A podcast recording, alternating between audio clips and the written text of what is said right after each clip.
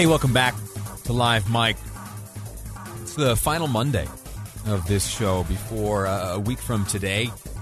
KSL News Radio's Boyd Matheson moves his program Inside Sources uh, to occupy this time slot, we call it. Uh, you'll hear Boyd uh, on the air from 1 o'clock until 3 o'clock uh, as I uh, hang it up. I'm going to uh, turn in my microphone, turn in my, my headphones, and once again return to Washington, D.C. Uh, I've been sharing this news uh, here and there, trying to spread it throughout the program. So, uh, everyone who's become my friend these afternoons for the past now 307 episodes, uh, they'll, they'll get the message and, uh, and that they'll know that I have been incredibly grateful for this past year and almost, almost a year and a half. And I consider you my friends, and I love you.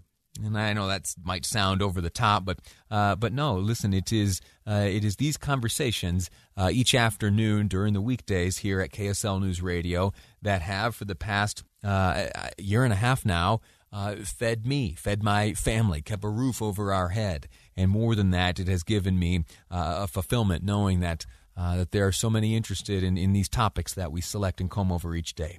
Anyway, uh, that's that. Let me set that aside. Uh, we'll get to the real mushy stuff on, on Friday when I say a, a, good formal goodbye to you.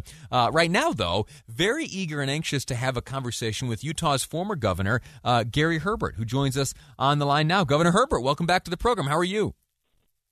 I'm very fine, Lee, and uh, I know what it's like to be a short timer, so I can relate.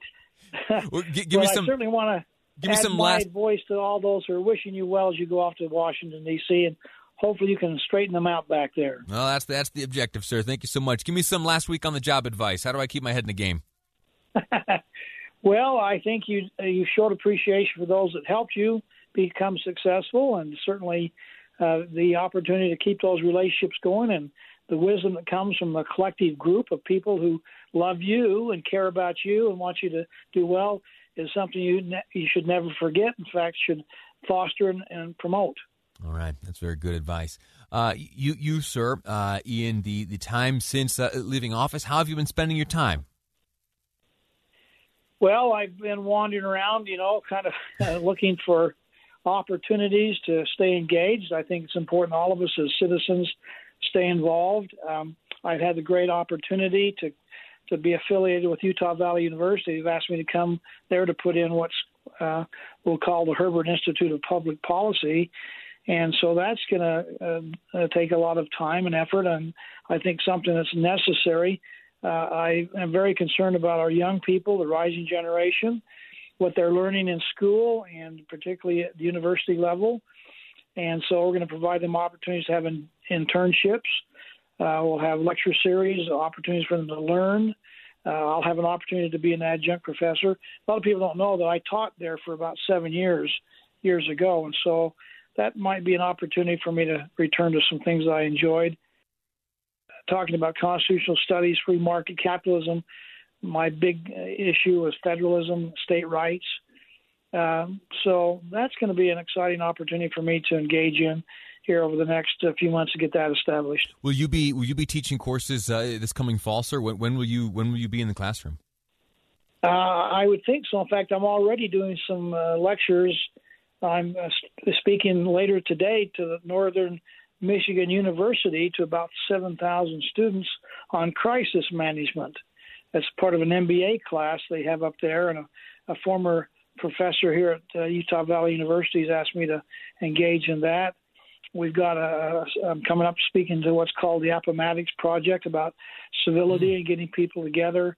Uh, we have functional federalism, another a forum that's going to take place at Utah Valley University. I'll be a part of that coming up here in the next week or 10 days. So I'm already doing some teaching and lecturing and part of panel discussions. And I'm sure that uh, people think that after 30 years, six months, and five days as elected official, I have something to offer. Who's counting? we'll see. Uh, let me ask you this: Is uh, is that uh, span of time you just mentioned? Is that will uh, will that be the sum total of uh, Gary Herbert's uh, public office?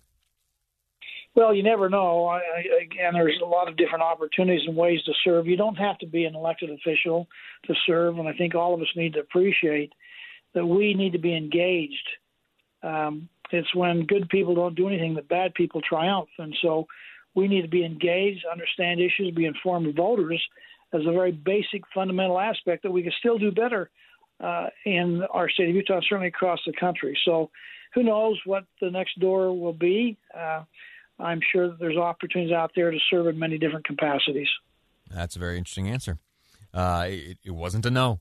Uh, we got about we got about sixty seconds left. Uh, give some advice to those who uh, young people who are maybe setting out in the first days of their educational career, uh, looking forward possibly to a, a, career as an elected official or a time spent serving in that capacity. What advice do you give uh, young people who are preparing for a life public service?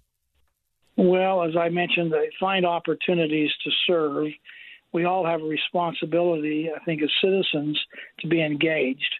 Uh, there's some significant issues the young people need to be in, involved with.